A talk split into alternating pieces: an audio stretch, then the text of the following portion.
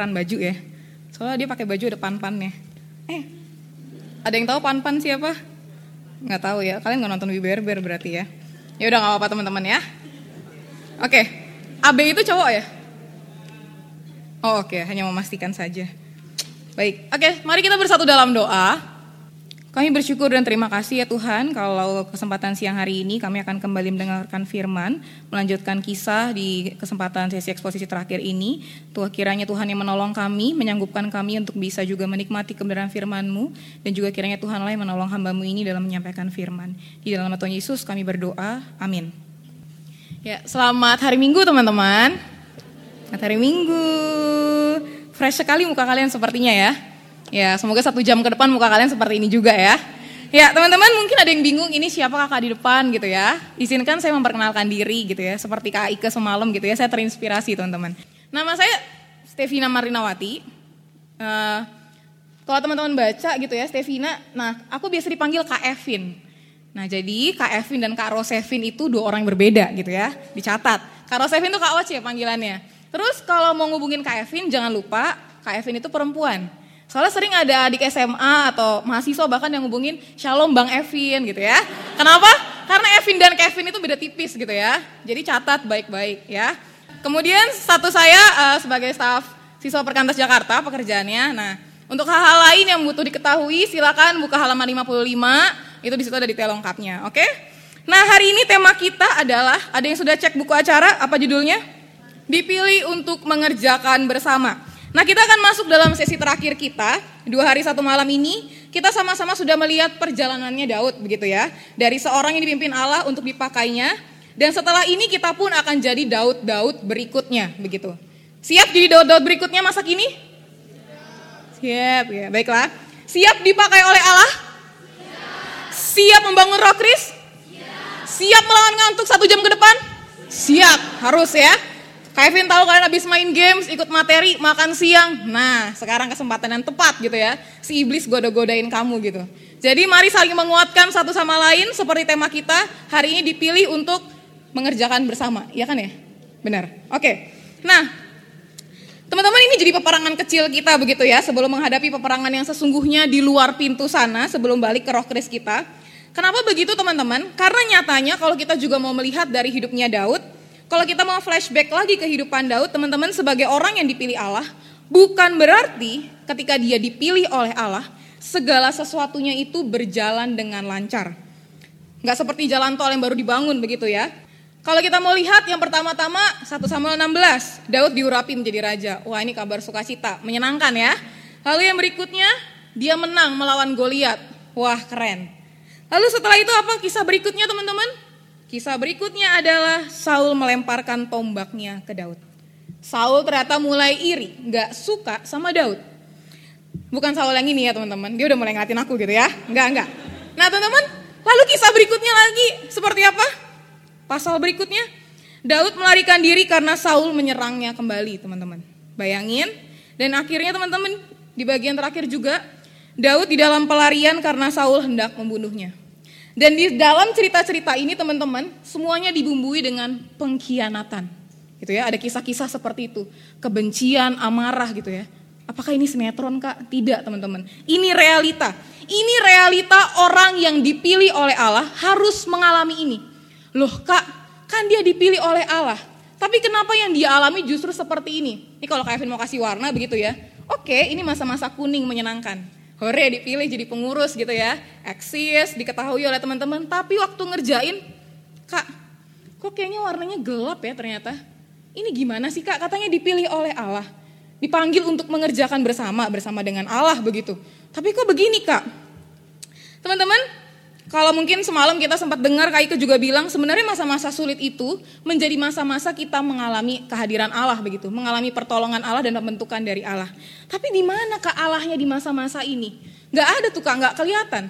Kalau begitu di mana? Teman-teman, kalau kita pikir-pikir juga ya, penyebab semua ini kan kalau lihat, ini karena Saul, Saul, Saul gitu ya, semua karena Saul. Tuh Saul dengar, semua karena Saul gitu ya. Nah teman-teman, Saul dipenuhi kebencian, amarah, Kebencian dan amarah itu termasuk ke dalam apa sih? Dosa begitu ya teman-teman. Dosa itu menyebabkan akhirnya teman-teman perjalanan Daud ini tidak mulus gitu. Dan mungkin teman-teman ini juga yang bisa kita alami gitu. Mungkin nanti ada orang-orang yang iri hati sama kita, nggak suka dengan apa yang kita kerjain, atau mungkin orang-orang yang sibuk mementingkan kepentingan dirinya sendiri, jadi menghalang-halangi apa yang kita kerjakan. Nah lantas, ketika kita menghadapi situasi-situasi seperti itu, apakah artinya Allah diam saja? Apakah artinya Allah tidak bersama-sama dengan kita? Kok kita mengalami ini semua? Sorry, Daud mengalami ini semua. Teman-teman, di dalam situasi ini, sebelum Saul eh sorry, sebelum Daud mengalami ini teman-teman di pasal 1 Samuel 18 ini, Allah mengirimkan bagi Daud seorang penolong, seseorang yang menguatkannya untuk melewati ini semua. Seorang rekan yang bersedia berjuang bersamanya, seseorang yang bisa disebut sebagai teman seperjalanan. Sekalipun situasi itu tampak sulit teman-teman, sesungguhnya Allah bekerja melalui kehadiran teman-teman seperjalanannya Daud. Kok Kevin sebutnya teman-teman gitu ya? Nanti kita akan lihat teman-teman di ending bahwa ternyata nggak cuma Yonatan loh yang berjalan bersama dengan Daud. Nah teman-teman, Allah bekerja melalui kehadiran teman-teman seperjalanan kita sehingga kalau ditanyain gitu ya, kenapa sih kak kita dipilih untuk mengerjakan bersama? Ya karena teman-teman Allah juga bekerja melalui kehadiran teman-teman kita itu. Kita akan melihat bagaimana kehadiran salah seorang teman di dalam masa-masa sulit yang Daud alami, yaitu di dalam bagian ini. 1 Samuel 18 ayat 1 sampai 4. Kita akan buka teman-teman 1 Samuel 18 ayat 1 sampai 4. Ayat 1 Kak Evin akan bacakan, ayat 2 teman-teman yang bacakan. Dibaca ya supaya bisa aktivitas juga gitu ya. Daud dan Yonatan, ketika Daud habis berbicara dengan Saul, berpadulah jiwa Yonatan dengan jiwa Daud. Dan Yonatan mengasihi dia seperti jiwanya sendiri.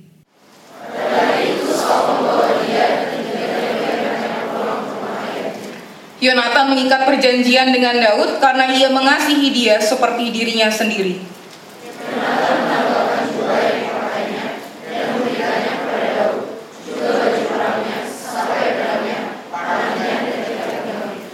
Ya teman-teman, siapa nama sahabat Daud dalam kisah ini? Yonatan. Ada yang namanya Yonatan di sini? Oke, baik. Sebelumnya, sebelum meneruskan ya, ini tidak ada kesamaan tokoh, cerita gitu ya. ya tapi ini bukan fiktif gitu ya. Jadi kalau ada ketidaksengajaan itu ya nggak sengaja gitu ya dek. Nah teman-teman, sepulang KKSJ ini, jika kita mau sungguh-sungguh taat akan mengerjakan panggilan Tuhan sebagai pengurus rokris, akan selalu ada tantangan. Ia membuat kita ingin berhenti rasanya ketika mengerjakan pelayanan ini. Tapi ingat juga, selalu ada alasan untuk kita terus taat dan setia pada panggilan Allah. Musa taat teman-teman, tapi dia harus menghadapi perlawanan orang Mesir. Daniel taat, tapi dia harus menghadapi perlawanan orang-orang yang tidak menyukai usahanya. Paulus taat, tapi harus menghadapi penolakan dari orang-orang Yahudi. Bahkan Yesus teman-teman, di dalam ketaatannya masih saja mengalami masa-masa sulit, bahkan ditolak. Nah karena itu teman-teman, seperti yang Daud juga alami, sesungguhnya kita membutuhkan yang namanya teman seperjalanan. 1 Samuel 18 memberikan kepada kita gambaran bagaimana Daud dan Yonatan bisa menjadi teman seperjalanan. Ayat 1 dikatakan, ketika Daud habis berbicara kepada Saul, berpadulah jiwa Yonatan dengan jiwa Daud dan Yonatan mengasihi dia seperti jiwanya sendiri. Teman-teman kalau dalam bahasa Inggrisnya YSV menuliskan berpadu itu apa sih? Berpadu itu seperti terikat teman-teman, mengikatkan diri begitu ya kepada suatu. Nah, kepada jiwa dalam hal ini. Nah, pertanyaannya mungkin coba kita ingat-ingat gitu ya. Ada nggak yang sudah mengalaminya selama di KKSJ ini? Mungkin waktu ketemu temennya di kamar, waktu ngeliat dia, wow, ini adalah sahabat sejiwaku. Gitu, kayak ada rasa getaran-getaran gitu, ada? Ada? Belum ya? Ya udah nggak apa-apa. Mungkin Andika sama Ega ternyata jangan-jangan sejiwa, ada yang belum tahu dari SMK 26 gitu ya. Nah teman-teman, atau mungkin gitu ya ngelihat, uh, kak, kayaknya aku ini nih kak sama dia punya getaran-getaran. Tapi dia, misalnya aku cewek gitu ya, terus tapi dia uh, cowok kak, gimana kak? Nah teman-teman bedakan gitu ya, antara perasaan berpadu jiwa Yonatan dengan jiwa Daud dalam bagian ini dengan perasaan cinta antara pria dan wanita. Kenapa? Ini ayat yang sering sekali dijadiin excuse untuk akhirnya pro terhadap homoseksual gitu ya, secara khusus LGBT begitu. Nah, teman-teman karena kasih yang digunakan di sini menunjuk kepada kasih persahabatan. Kata Ibrani yang digunakan di sini tidaklah kata kasih untuk hubungan uh, hubungan seksual gitu ya, tidak demikian. Sehingga tidak bisa diklaim ini sebagai suatu bentuk uh, perpaduan jiwa karena cinta itu ya. Kan cinta ada empat jenis ya. Cinta, yang pertama ada apa? Agape, apa tuh?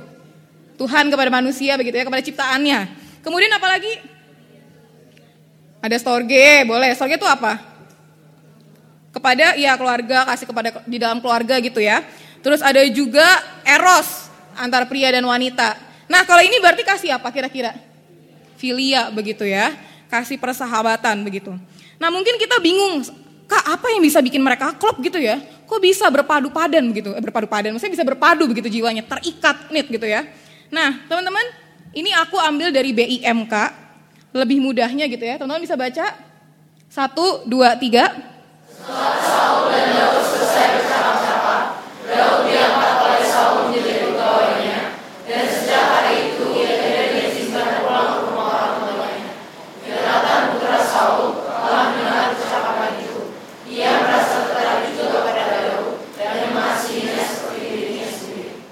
Nah ini jadi pertemuan pertamanya Daud dan Yonatan sebenarnya. Tapi, tapi teman-teman dalam percakapan itu tampaknya Yonatan mulai mengenal, mulai tahu ini Daud ternyata kok gak jauh beda sama gue ya. Karena kenapa teman-teman waktu kita lihat sebenarnya di dalam bagian-bagian sebelumnya ada beberapa kesamaan yang dimiliki oleh Yonatan dan Daud.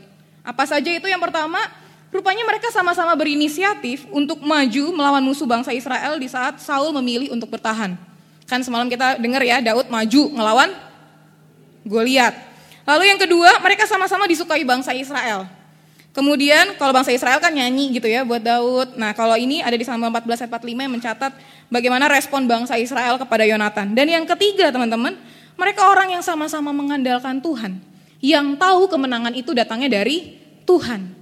Nah jarang-jarang nih dapat teman yang begini. Sehingga di sinilah kita bisa menyaksikan teman-teman bagaimana Allah bekerja ketika ia memilih hambanya untuk dipakainya Allah juga yang akan menyediakan yang dia butuhkan. Dalam hal ini apa sih yang dibutuhkan Daud? Daud membutuhkan teman seperjalanan. Sehingga teman-teman, jika kita mungkin terheran-heran dengan persahabatan mereka, di situlah seharusnya kita semakin mengagumi Allah yang memberikan kepada Daud teman perjalanan, seperjalanan sekaligus. Ini juga mendorong kita untuk senantiasa berdoa, meminta kepada Tuhan teman seperjalanan seperti yang Daud miliki. Orang yang begitu cinta sama Tuhan dan mengasihi temannya sendiri. Nah kita mungkin bertanya-tanya, ya atau kayak Vin doang kali yang bertanya-tanya waktu persiapan gitu ya. Siapa sih Yonatan ini? Siapa ini sebenarnya dia? Teman-teman, nih ya kalau misalnya di Kevin sebut bahwa sebenarnya Allah tahu bahwa Daud membutuhkan teman seperjalanan. Di dalam bukunya soal Daud, teman-teman Charles Swindoll, ini nggak tahu ngomongnya gimana ya, menuliskan bahwa Yonatan itu adalah intimate friend-nya si Daud gitu ya untuk berjalan bersama dia melewati masa-masa sulit di depannya. Intimate friend itu apa sih? Nah mungkin tadi seperti Vini dan Abe gitu yang sangat dekat begitu bahkan kalau tegur ya tegur-teguran aja. Intimate friend itu seperti itu teman-teman. Orang yang dengannya kita punya komunikasinya rutin dan komitmen yang dalam. Dalam hal ini Daud dan Yonatan berkomitmen untuk bersahabat. Kita tidak hanya terbuka dengan mereka, namun kita pun menantikan mereka mengoreksi diri kita. Mereka bebas untuk menanyakan segala hal yang dapat membentuk dan menguatkan kita karena adanya kepercayaan dan pemahaman satu sama lain yang telah terbentuk di antara dua sahabat ini. Sehingga teman-teman, jika di awal tadi kita singgung mengenai Allah bekerja melalui kehadiran teman-teman seperjalanan kita, teman seperti apakah itu atau sahabat seperti apakah itu? Teman-teman ada yang bingung nggak sama gambar ini? Ini gambar apa? Orang. Tuh ya, terus ini kapal. Apa artinya ini? Ada yang bisa jawab? Ada yang bisa jawab apa kalau digabungin? Ini permainan kata nih. Apa ini? Ayo, ayo. Ini gak jauh-jauh beda nih sama tema kita hari ini. Ada yang bisa jawab? Ayo, Kevin punya coklat nih. Siapa yang jawab? Siapa yang jawab? Siapa yang jawab? Kayaknya tadi ada dua orang deh jawab. Oke, silakan berdiri, silakan berdiri. Silakan berdiri, siapa yang jawab? Aku cuma punya dua coklat nih di sini. Oke, nanti ya, nanti ya, ambil coklat di Kevin ya. Oke, teman-teman ini soal friendship. Jadi ini friend, ini ship gitu ya. Jadi, nah waktu dengar kata friendship, Kita juga ingat bahwa kita butuh teman-teman seperjalanan. Nah, kalau lihat kapal kan berarti kita tahu bahwa ada sebuah perjalanan gitu ya. Nah, sebenarnya ini adalah definisi yang Kak Evin bikin sendiri. Kami nggak tahu friendship artinya, maksudnya selain persahabatan apa gitu ya. Cuman waktu kepikiran iya juga ya, kenapa harus pakai kata ship gitu ya. Ya udahlah, dibikin inilah ya. Nah teman-teman, kita bisa berdoa untuk memiliki sekaligus menjadi sahabat yang mengasihi sahabat seperti dirinya sendiri. Dan inilah teman-teman yang ditunjukkan oleh Daud dan juga Yonatan. Jika di ayat 1 dikatakan bahwa Yonatan mengasihi Daud seperti jiwanya sendiri, kali ini di ayat 3 digambarkan bahwa Yonatan mengasihi Daud seperti dirinya sendiri. Ingat bukan siapa itu Yonatan? Yonatan adalah anak raja Saul. Di mana Bang Saul? Di sana Bang Saul. Tapi beda ya. Teman-teman, nah jika mereka mengikuti kebiasaan raja-raja bangsa-bangsa lain gitu ya pada masa itu, maka yang seharusnya menjadi pengganti raja Saul adalah Yonatan. Tapi siapa yang harus menggantikan Saul? Daud gitu ya. Ini kalau kita nonton sinetron ya teman-teman atau drama Korea, ini ceritanya kakeknya tuh punya perusahaan. Terus dikasih ke bapaknya gitu ya untuk kelola. Berarti yang harusnya melanjutkan berikutnya siapa? Anaknya, tapi ini ternyata dikasih ke orang lain. Waduh, itu mungkin tokohnya akan bilang, tidak semudah itu Ferguson, begitu ya. Tidak semudah itu. Makanya teman-teman, Saul pun tidak juga mau gitu ya menyerahkan tahtanya begitu. Tidak semudah itu. Siapa itu Daud? Kok bisa-bisanya begitu ya? Mungkin mungkin gitu ya kalau kita di posisi Yonatan kita juga bisa berpikir kayak gitu ya. Enak loh jadi raja, banyak gitu ya privilege-nya. Tapi teman-teman terlihat betapa legowonya Yonatan dan menunjukkan kasihnya kepada Daud. Kita lihat di ayat 4. Apa yang dilakukan oleh Yonatan? Yonatan menanggalkan jubah yang dipakainya dan memberikannya kepada Daud juga baju perangnya sampai pedangnya, panahnya, dan ikat pinggangnya. Ini apa maksudnya ini semua? Apa maksudnya teman-teman? Signifikansi dari pemberian ini adalah Yonatan menyadari bahwa Daud akan menjadi raja bagi orang Israel. Bukannya cemburu atau iri hati kepada Daud, Yonatan menerima kehendak Tuhan dan mengorbankan haknya untuk bagi dia gitu ya secara sejarah menduduki tahta. Padahal Ayahnya saja itu masih nggak terima bahwa dia seharusnya udah mundur dari peran seorang raja dan digantikan oleh Daud. Tapi yang dilakukan oleh Yonatan menunjukkan kepada kita bentuk kasihnya.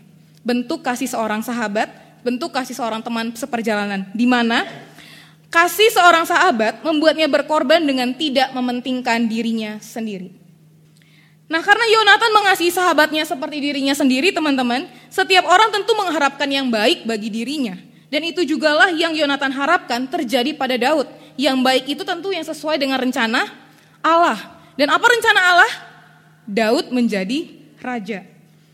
Padahal kalau dipikir-pikir apa ya yang udah dilakuin Daud bagi Yonatan begitu. Kok Yonatan bisa begitu mengasihi Daud sedemikian rupa? Nah mungkin juga jadi pertanyaan yang sama gitu ya dengan kita teman-teman. Bagaimana dengan kita? Jika di awal gitu ya kita lihat sebenarnya Daud dan Yonatan itu sama-sama berjuang bagi bangsa Israel melalui tindakan nyata dengan tindakan nyata mereka, bagaimana dengan kita dan teman-teman kita di Rokris? Bukankah kita juga sama-sama sedang memperjuangkan Injil diberitakan di Rokris kita? Bukankah kita mau sama-sama berjuang agar dihasilkan murid-murid di dalam Rokris sekolah kita? Sehingga akhirnya apa? Itu jadi berkat. Bukan hanya bagi sekolah, bagi keluarga, tapi bahkan bagi masyarakat dan bangsa ini. Bukankah ini yang sama-sama sedang kita perjuangkan? Seperti apa yang juga diperjuangkan oleh Daud dan Yonatan.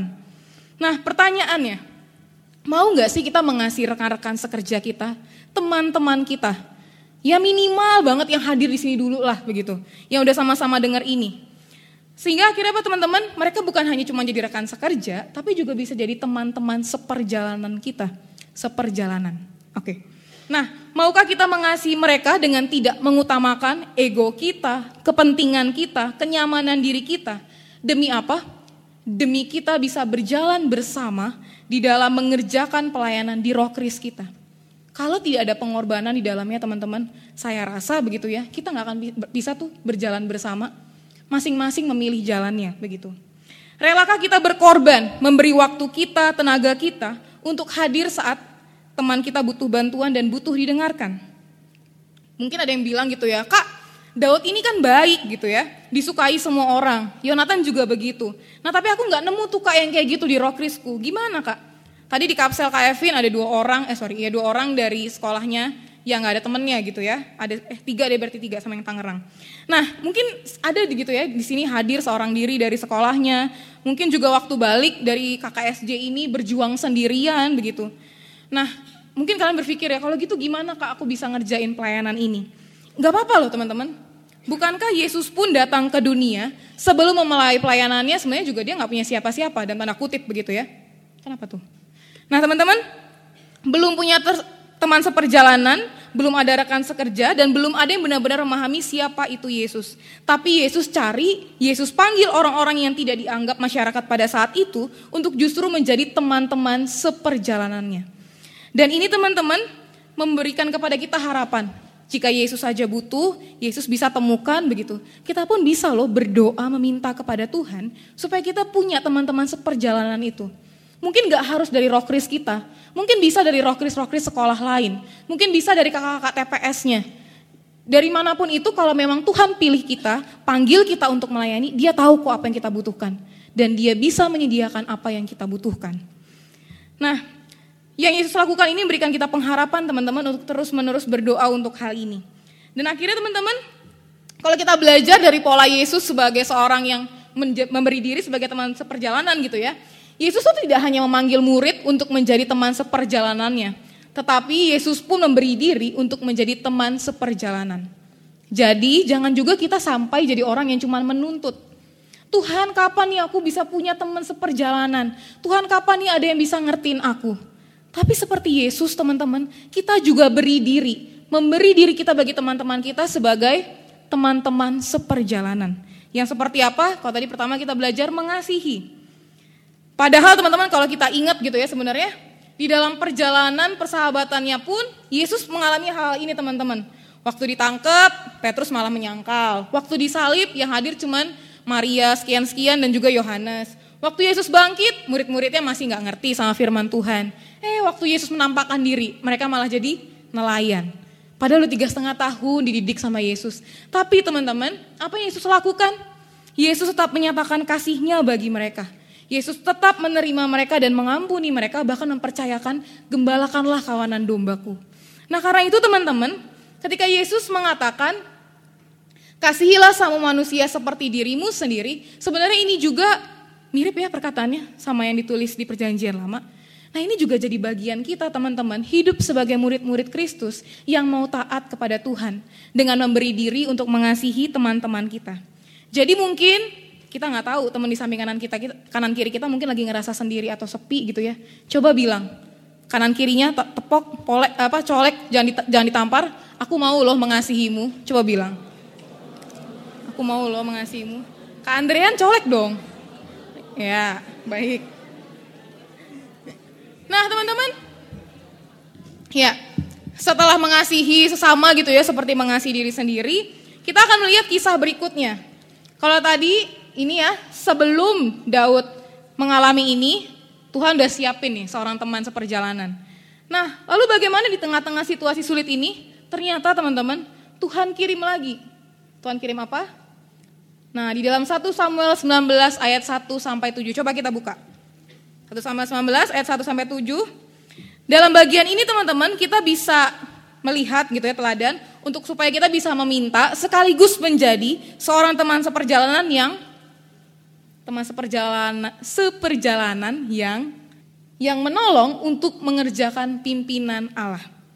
Dalam bagian kisah Daud ini teman-teman secara secara jelas rencana Allah adalah Daud menjadi raja atas bangsa Israel.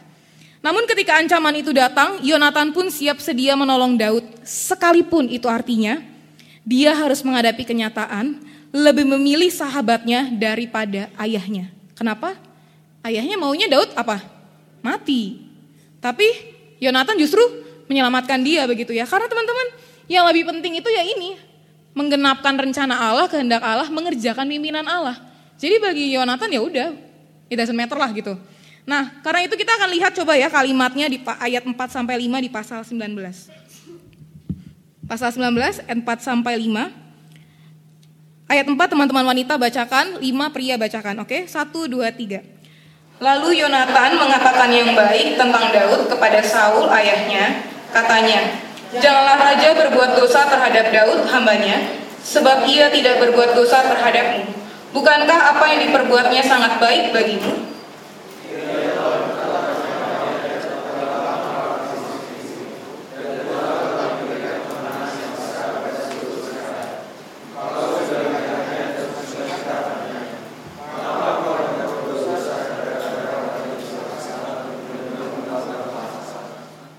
Ya, baiklah. Nah, nggak apa ya. Teman-teman, senang ya kalau punya sahabat seperti ini yang siap sedia bela kita, siap sedia menolong kita. Tapi akan jauh lebih menyenangkan juga teman-teman kalau kita pun adalah orang-orang yang demikian. Saya nggak kebayang ya teman-teman kalau setiap dari kita punya kerinduan untuk menolong temannya mengerjakan pimpinan Allah. Kalau setiap orang menolong di ruangan ini, akhirnya kamu ketolong nggak? Ketolong juga sama temanmu. Nah karena itu teman-teman, kalau sebelumnya gitu ya kita sudah belajar sama-sama mengenai visi di kapsel masing-masing. Apa sih sebenarnya mau kita lihat di Rokris? Nah kita butuh teman-teman seperjalanan yang rela memberanikan diri untuk menghadapi tantangan bersama kita, untuk saling menolong di saat temannya ada dalam masa-masa yang sulit, seperti yang Yonatan lakukan bagi Daud. Nyari teman yang di saat senang itu lebih gampang atau lebih sulit teman-teman? Eh sorry, pertanyaannya salah. Nyari teman di saat-saat sulit atau saat-saat yang enggak saat-saat yang menyenangkan lebih mudah yang mana? Yang gampang atau yang yang susah? Yang gampang kan? Ya, lebih susah nyari teman yang ada di masa-masa sulit gitu ya. Lebih gampang nyari teman-teman di masa-masa senang. Nah, tapi teman-teman Yohanatan hadir di masa-masa sulitnya Daud begitu. Karena itu teman-teman, jadikanlah diri kita ini sahabat-sahabat yang rela hadir di masa-masa sulit teman-teman kita untuk mereka tetap taat, tetap berpengharapan dalam mengerjakan visi roh kris. Bukan berarti gitu ya pas temennya kesusahan, eh, soal contekan malah kalian kasih, nggak begitu ya, beda temennya. Mungkin waktu temennya nggak dapat izin dari orang tuanya soal pelayanan, apa yang bisa kita lakukan? Mungkin main ke rumah tem ke rumah temanmu gitu ya, pamer-pamer kalau pelayanan itu menyenangkan loh om, jangan dilarang-larang gitu ya, misalnya kayak gitu gitu ya, atau yang lain gitu ya. Jadi apa yang bisa kita lakukan? Jangan diem-diem baik gitu ya teman-teman. Jangan diem-diem aja. Coba depan belakangnya bilang, jangan diem-diem baik loh gitu ya. Do something dong buat temennya. Supaya apa? Supaya kehendak Allah itu dinyatakan teman-teman. Bisa taat sama pimpinan Allah.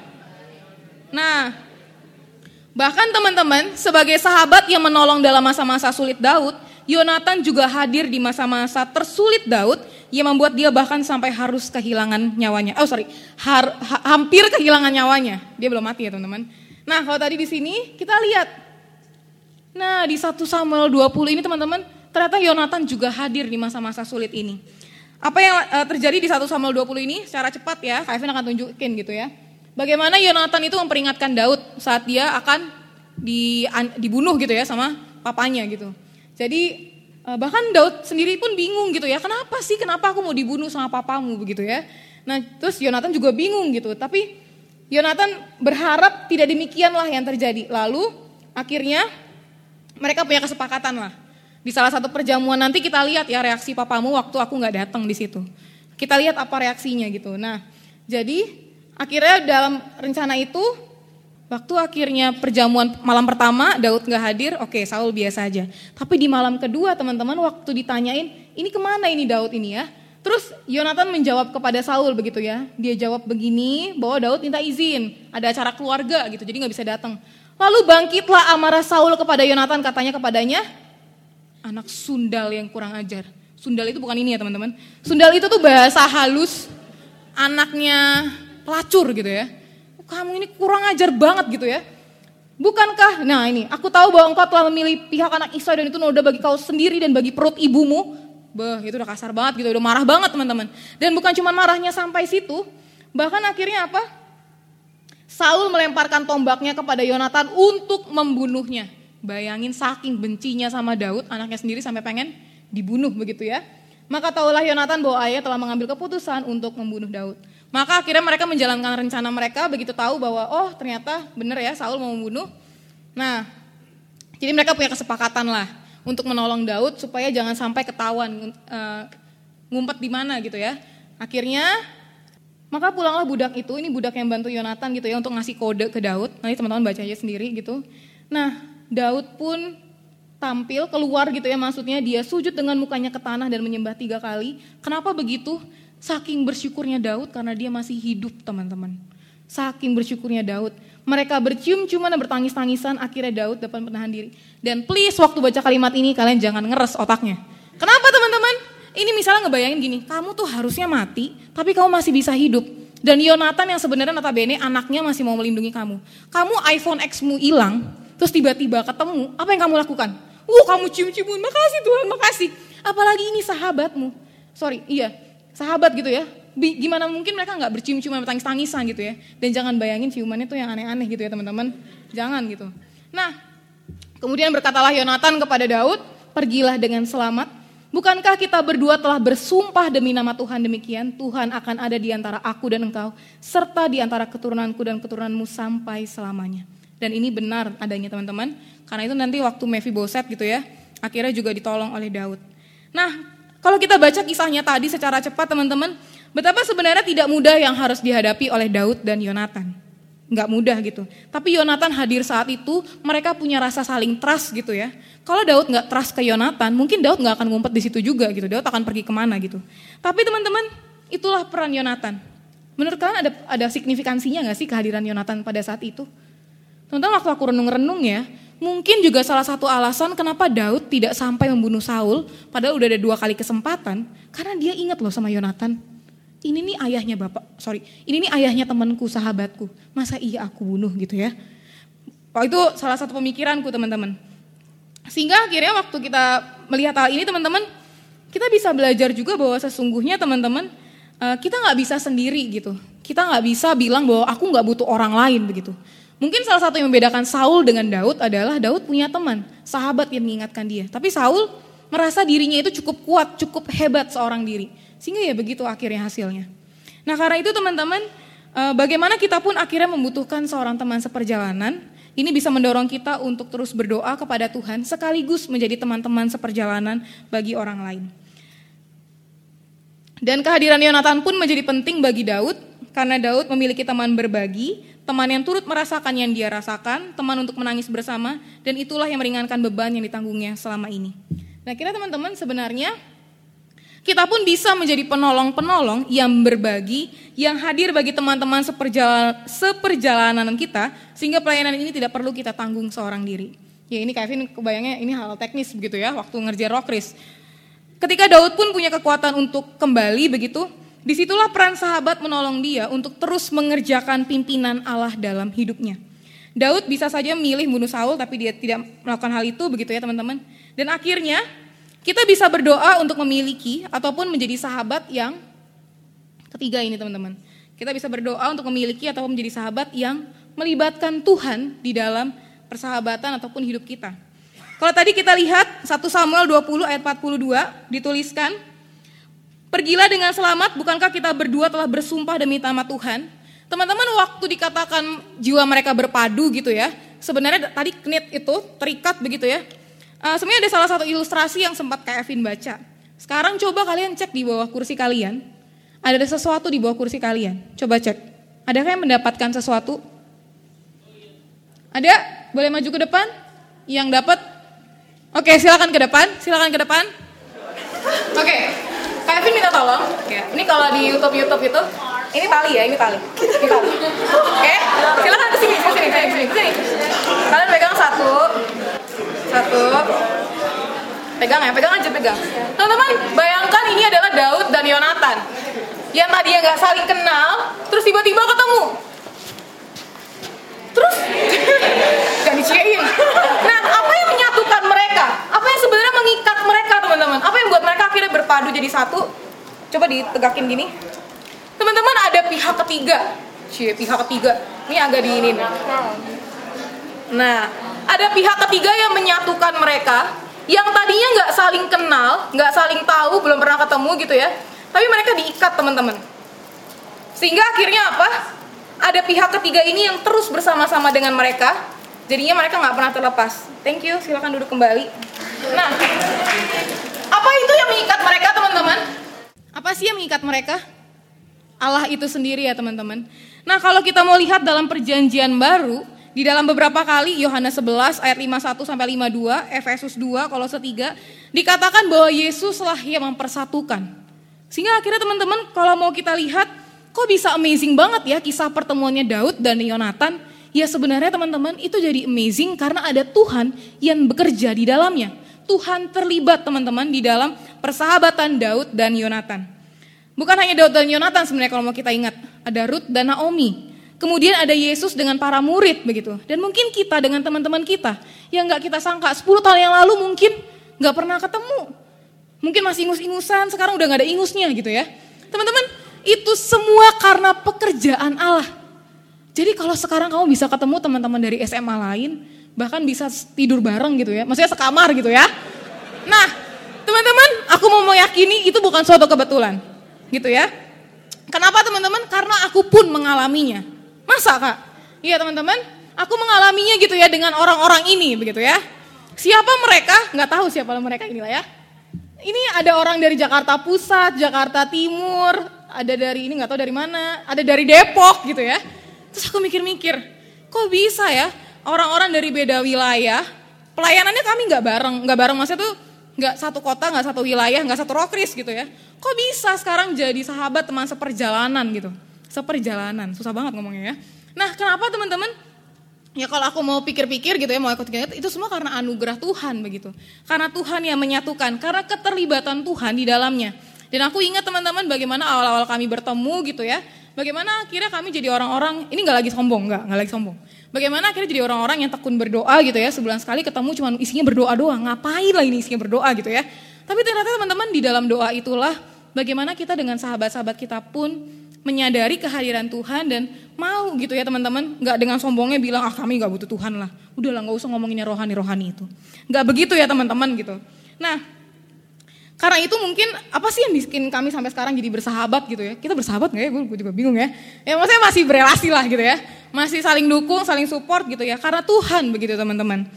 Nah padahal kalau dibandingin mungkin Uh, saya gitu yang paling belangsak di antara mereka ya teman-teman gitu. Uh, yang paling gak serius gitu kalau KTB. Saya paling jarang persiapan teman-teman. Karena mereka semua orang-orang yang persiapan gitu. Jadi saya tahu saya sengaja gak persiapan.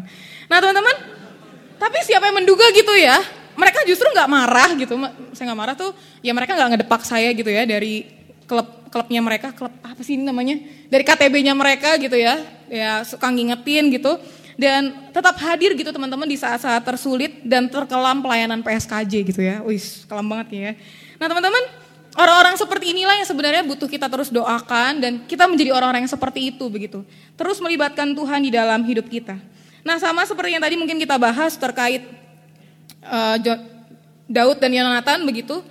C.S. Lewis menuliskan hal ini teman-teman dalam bukunya The Four Loves mengenai seperti apa sih perpaduan jiwanya Daud dan Yonatan itu teman-teman. Sebenarnya kalian yang baca deh, satu, dua, tiga.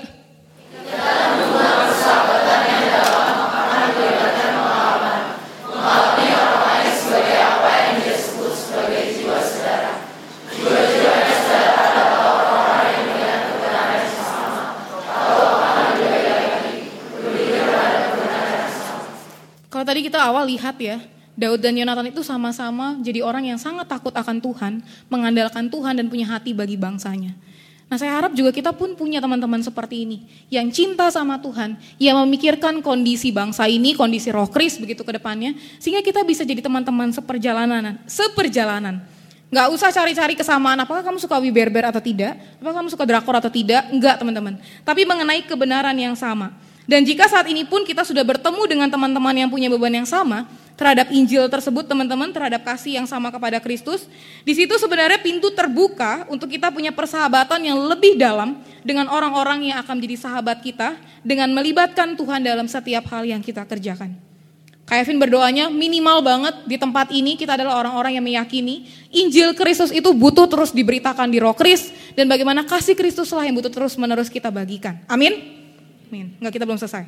Nah teman-teman, tapi jadi catatan tersendiri teman-teman dalam bagian ini. Nah David Banner teman-teman dalam bukunya Secret Companion menuliskan sebenarnya nggak ada tuh tempat bagi eksklusivitas dalam hubungan persahabatan. Sebenarnya di dalam situasi yang normal, lingkungan persahabatan pasti meluas ketika jiwa-jiwa sedarah yang lain itu ditemukan. Ini jiwa-jiwa sedarahnya itu ditanda petikin ya teman-teman. Nah, bagaimana akhirnya waktu kita bertemu dengan teman-teman kita yang ternyata punya beban Injil yang sama, punya mengalami kasih Kristus yang sama, ya udah jangan tutup diri untuk akhirnya bisa bersahabat dengan mereka begitu. Punya sahabat yang melibatkan Tuhan dalam relasi persahabatan akan membawa kita dalam penghayatan seperti Kristus juga yang mau bersahabat dengan mereka jadi teman seperjalanan, seperjalanan bagi mereka yang juga berdosa begitu. Dan akhirnya teman-teman, kok ada mereka? Oh ya, aku lupa. Ini soal eksklusivitas gitu ya. Uh, bagaimana juga akhirnya seiring berjalannya waktu kamu bisa bertemu lebih banyak orang ternyata yang juga punya beban yang sama dan bisa jadi teman seperjalananmu. Susah banget ya Tuhan. Cie, ada ada Bang Zeki di sini ya, yang mau Cie Bang Zeki, ada KOC juga gitu ya. Terus ada ya udah itu nggak usah yang ini. Nah, teman-teman, karena itu David Banner menuliskan gitu dalam bukunya Secret Companion bahwa sebenarnya tidak memiliki sahabat gitu ya, memiliki sahabat yang melibatkan Tuhan dalam relasi persahabatan justru tidak membuat sahabat itu menjadi segala-galanya. Namun mereka hadir untuk kembali mengingatkan dan menguatkan sahabat-sahabat kita di dalam Tuhan. Bukan berarti teman-teman akhirnya kita bergantungnya gitu ya. Jadi desperate gitu waktu akhirnya mungkin teman kita lagi ketiduran terus kita mau cerita terus kita langsung ngerasa nggak ada yang mengasihi aku kak gitu nggak begitu teman-teman tapi kehadiran rekan-rekan sahabat-sahabat kita tadi itu teman-teman justru mengingatkan kita dan menguatkan kita di dalam Tuhan ini seperti apa yang Yonatan lakukan teman-teman. Ini kita masuk ke bagian terakhir. Waktu Daud dalam pelarian karena Saul hendak membunuhnya teman-teman. Ini jadi kalimat terakhir Yonatan sebelum akhirnya dia terbunuh. Maksudnya sebelum terbunuh. Sebe, uh, ini jadi pertemuan terakhirnya Yonatan dengan Daud sekaligus kalimat terakhirnya kepada Daud gitu ya. Sebelum akhirnya mereka tidak berjumpa lagi. Bagaimana Yonatan menguatkan Daud di dalam ketakutannya, bagaimana Yonatan hadir saat itu, tapi tidak hanya hadir, Yonatan tetap mengingatkan Daud akan siapa sesungguhnya penolong yang sanggup membantu Daud, yang menguatkan Daud dalam masa-masa sulitnya. Ada di mana itu? 1 Samuel 23 ayat 15 sampai 16. Ayat 15 teman-teman pria bacakan, ayat 16 kayak Vin yang bacakan. Satu, eh sorry teman-teman wanita yang bacakan. Satu, dua, tiga. Ketika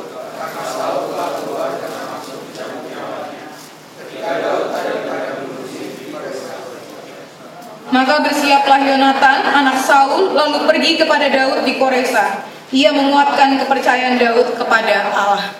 Teman-teman saya suka banget bahasa Inggrisnya tuh nulisnya kayak gini. And strength, saya bacanya inilah teman-teman. Menguatkan dia di dalam tangan Tuhan begitu. Yonatan nggak bilang, nggak cuma sekedar bilang mungkin aku ada di sini enggak. Tapi Yonatan mengingatkan ada Tuhan bersamamu. Bagaimana Yonatan teman-teman jadi orang yang begitu mencintai Tuhan dan melibatkan Tuhan. Dan ini berpengaruh teman-teman di dalam hidupnya Daud. Dan inilah teman-teman yang kita rindukan, kita doakan. Supaya kita bisa memiliki teman sekaligus menjadi teman. Yang akhirnya juga menolong teman-teman kita. Untuk melihat Tuhan di dalam situasi-situasi sulit dalam hidup mereka. Dan inilah yang menjadi peran kita sesungguhnya teman-teman ketika kita hadir bagi sahabat-sahabat kita. Bukan berarti mereka jadi bergantung kepada kita dan menjadikan kita Tuhan yang baru dalam hidup mereka, tapi justru melalui kita, sahabat-sahabat kita dimampukan untuk tetap melihat kepada Allah. Dan inilah yang Yonatan kerjakan, teman-teman. Yesus pun teman-teman dalam masa-masa yang menakutkan di Taman Getsemani, pergi berdoa kepada Allah itu juga ajak para murid gitu ya. Meskipun ya para murid justru tertidur gitu dan bukannya berdoa. Tidak mudah berpengharapan dan melihat Allah di dalam masa-masa yang sulit. Karena itu kita butuh sahabat, kita butuh teman-teman seperjalanan yang akhirnya mengingatkan kita, yang menguatkan menolong kita untuk tetap memandang kepada Allah. Tapi pertanyaannya, bukankah akhirnya sering kali teman-teman ketika dalam masa-masa sulit gitu ya, kita lebih senang juga kadang seorang diri begitu. Ya nggak apa-apa sih kalau kalau misalnya mau menyendiri dulu. Tapi teman-teman ada juga loh orang-orang yang akhirnya uh, menolak kehadiran bahkan mungkin gak dalam masa-masa sulit, orang-orang yang mau mengasihi mereka. Orang-orang yang akhirnya sebenarnya mau memberi hidup mereka gitu ya, mau menjadi teman, menjadi sahabat yang menolong dalam masa-masa sulit. Ada orang-orang yang juga menolak orang-orang yang begitu. Kok bisa kak? Ya karena mereka tidak menghayati teman-teman apa artinya sahabat gitu ya. Apa artinya dikaruniakan sahabat. Jadi bagi mereka itu sesuatu yang biasa atau tidak berharga. Masa sih kak ada orang yang mau menolak misalnya sahabat sebaik Yonatan begitu? Ada teman-teman. Ya mungkin kalau berapa kali Kak Evin dengar kakak KTPS gitu ya, sering sekali ditolak. Niatnya baik sih, nanya, dek apa yang bisa didoain? Tanya, dek gimana studinya? Tapi dikacangin. Kenapa? Duh ngapain sih kakak ini tanya-tanya. Padahal sebenarnya niatnya baik gitu. Mau jadi sahabat, mau jadi teman. Mau untuk menolong kita. Mau menolong kita juga untuk melibatkan Tuhan di dalam pelayanan kita, di dalam studi kita. Nah saya berharap kita bukan orang-orang yang akhirnya menolak sahabat-sahabat yang demikian ya teman-teman. Nah bagian Yonatan menguatkan Daud untuk, tetap percaya kepada Allah di pertemuan yang tadi itu memang menjadi bagian terakhir. Lalu jadi pertanyaan, kalau Yonatan pergi bagaimana dengan Daud? Apakah akhirnya ketika dia menjadi raja begitu, wah ternyata Daud bisa tuh kak tanpa Yonatan? Siapa bilang teman-teman? Siapa bilang akhirnya Daud tidak membutuhkan teman-teman yang lainnya? Ketika Yonatan mati teman-teman, meninggal gitu ya. Meninggal, ada di bagian 2 Samuel, muncul teman-teman seperjalanan Daud yang lainnya yang menemani perjalanannya sebagai seorang raja. Siapa saja itu? Di antaranya teman-teman, ini secara cepat gitu ya. Ada ini hati-hati bacanya gitu ya. Itai gitu ya, orang Gad. Kalau teman-teman, ini aku ambil dari bukunya Charles Swindoll ya, bagian Daud gitu ya. Kemudian ada Zadok dan Abiatar. Kemudian ada juga Husai, bahkan Husai dituliskan sahabat Daud. Lalu yang berikutnya ada Sobi bin Nahas, Makir bin Amiel, Barzilai orang Gilead, dan yang terakhir teman-teman ada Yoab. Jadi artinya apa? Begitu banyak teman-teman seperjalanan yang akhirnya Allah pakai untuk menolong Daud untuk melewati masa-masa sulitnya begitu. Sampai dia akhirnya dia bisa menjadi seorang raja begitu. Nah, ini salah satu kalimat yang aku ambil juga dari buku itu. Bagaimana akhirnya teman-teman Daud ini teman-teman hadir datang kepadanya ketika dia membutuhkan mereka di saat-saat yang begitu penting. Mereka nggak punya tujuan tertentu gitu ya, entah politis ataupun apa pun enggak gitu. Mereka tulus mereka ingin menolong Daud di dalam dalam kondisi emosional maupun juga fisik yang dibutuhkan oleh Daud. Secara khusus, khusus itu dalam konteks perang gitu ya pada masa itu. Jadi akhirnya teman-teman Daud bisa melewati masa-masa dari yang tadinya bukan belum jadi raja sampai dia menjadi seorang raja pun dia masih butuh teman-teman seperjalanan teman-teman. Dan itu Tuhan hadirkan Allah hadirkan begitu. Mungkin Daud juga nggak duga gitu ada orang-orang yang tadi disebutkan tapi Tuhan menghadirkannya. Nah, bagaimana dengan kita? Maukah kita pun gitu ya teman-teman meyakini bahwa akhirnya teman-teman kita lihat dalam proses perjalanannya Daud, Tuhan bekerja melalui kehadiran Yonatan juga begitu. Bagaimana Allah bekerja melalui kehadiran teman-teman seperjalanan kita. Nah, bagaimana kita meresponi hal ini, teman-teman? Mari kita saat ini sama-sama merenungkannya. Mari mengambil waktu berdoa secara pribadi. Saat ini secara pribadi aku mempersilahkan teman-teman untuk meresponi dalam doa secara pribadi di hadapan Tuhan melalui firman Tuhan yang hari ini sudah teman-teman dengar.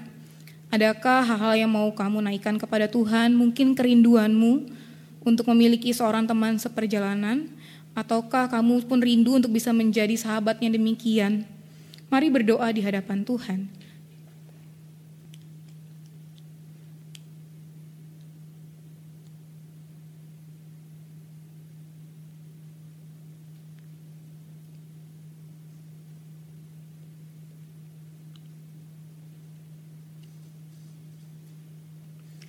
Meminta Bang Sahat untuk menutup di dalam doa. Tuhan terima kasih di dalam mengerjakan panggilan yang Tuhan percayakan kepada kami. Engkau tidak membiarkan kami sendiri. Engkau hadir bersama-sama dengan kami. Engkau menemani kami di dalam perjalanan kami.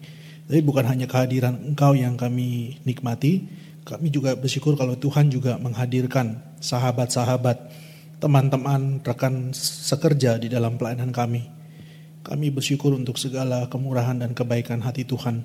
Dan biarlah kebenaran ini boleh terus menolong kami untuk makin meyakini bahwa kehadiran Tuhan dan kehadiran orang-orang yang Tuhan juga percayakan untuk mengerjakan pelayanan ini, ini merupakan bukti bahwa Tuhan mengasihi siswa-siswa di sekolah kami dan Tuhan terus merindukan supaya Injil terus diberitakan di kepada mereka. Kami bersyukur berterima kasih untuk firman-Mu. Kami juga memohon supaya KFIN yang sudah membagikan Tuhan tolong dia juga untuk terus menikmati kehadiran sahabat dan dia juga bisa menjadi sahabat bagi orang lain. Terpujilah Engkau, kami bersyukur untuk firman-Mu. Amin. Aku